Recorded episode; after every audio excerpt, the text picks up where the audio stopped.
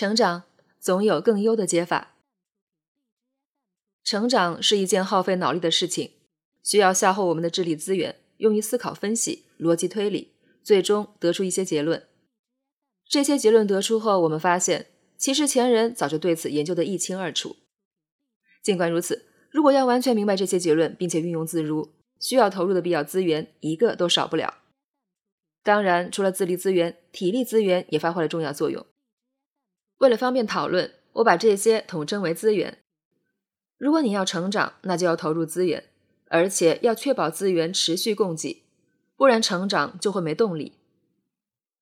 在我们消耗资源、突破自己、促成进步时，这里面会有一个很有意思的现象。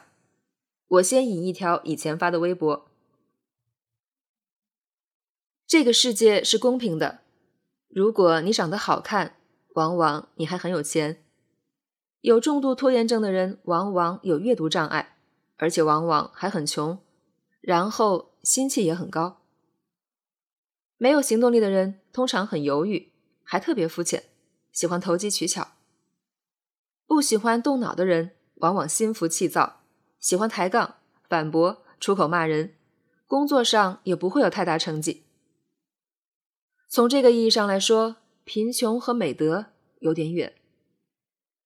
这条微博就是人们说的。一竿子打翻一船人。上面这些话自然是不严谨的，也是一种戏谑，但是核心意思可以参考。如果你是个靠谱的人，那你往往在很多方面都会比较靠谱。如果你拥有一项好的品质，那你可能会横向发展出其他的品质。如果你有了一种优势，那你可以基于这种优势发展出其他优势。可以这么理解。成长就像解我们内心的难题，一旦解出了一道，就可以顺着把剩下的许多问题触类旁通的都解了。但是，光要解出一道题，其实就要消耗很多资源，比如心力、投入、时间。但是，一旦全力解出了一道题，而且解得比较好，那么可以基于这个优势，顺便转化成其他优势。我们内心可能有很多欲望和想法，如果沉下心，踏实干好一件事情，往往就足以打开局面了。但问题在于，我们往往这也想要，那也想要，相当于同时要解多道难题，但资源不够，精力分散，火力不够猛，自然也就解不出来。于是我们迷茫、纠结、痛苦、忧愁。进而看各种慰藉心灵的鸡汤故事，告诉你这是生活的正常状态，仍然可以闭着眼睛假装自己很幸福。但是事实上，我们搞不定，我们没得选，我们没办法。我们要成长，就要做好心理准备，在解一类很难的问题时，是要消耗大量资源的。计算机理论里面有一个概念叫 NP 完全问题，是指一类很难的问题。为了便于大家理解，我不打算用特别专业的术语介绍，而用一些简单的概念，这或许会影响准确性。所以，专业人士暂且容忍部分失真。我也是计算机专业人士，为了表达效果，我也要忍着。生活中有一些很明确、简单的问题，比如我要去买瓶水，出家门找个商店就可以搞定，这些是可以用明确步骤在确定时间内完成的问题。计算机理论里叫做 P 问题，还有一些问题一旦解开，再回头看会感觉很容易，一目了然。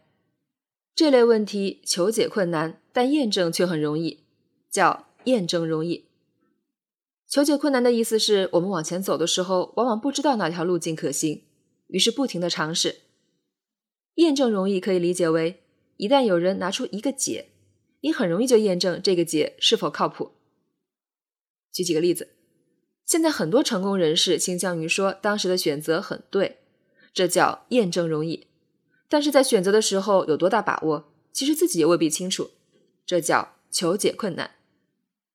阿里巴巴现在是个大企业，于是你想加入，这叫验证容易；但是十年前创业时让你选择是否加入，未必所有人都能想明白，这叫求解困难。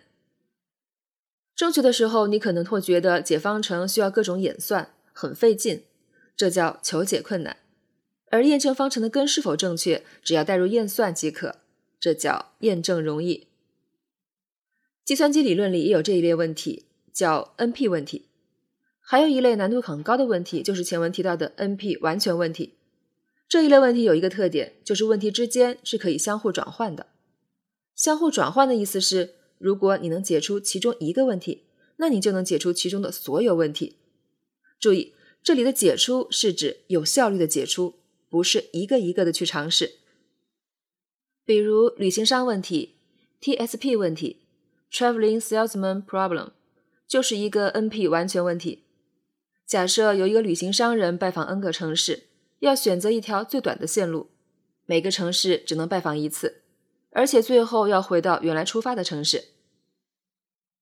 如果我说要去三个城市，那你口算就能得到结果。但是在许多问题抽象成模式后，会出现上亿个城市，那计算机里就没有一个有效的解法。当然，一条一条试可能会试出来，但是这个代价太大。计算量爆炸。科学家已经证明，这个问题和其他一些同样很难的问题是可以相互转换的。如果你能解决这个 TSP 问题，那你就能同时解背包问题、三 SAT 问题。名词暂不解释了，有兴趣可以阅读文末参考链接等等。针对 NP 完全问题，目前尚无有效的最优解法。虽然无法找到最佳的答案。但是有方法不断接近最佳答案，比如有一种启发式算法，就是在寻找答案的时候，每一步都尽量选择一个较优的答案。其实我们的成长问题也是如此，在面对未来的时候，我们未必知道最优解，同时时间是不可逆的，选择不可回溯，但是我们可以根据一定的原则，尽量选择一个较优的解法。假使我们能解出一个这样的难题，我相信。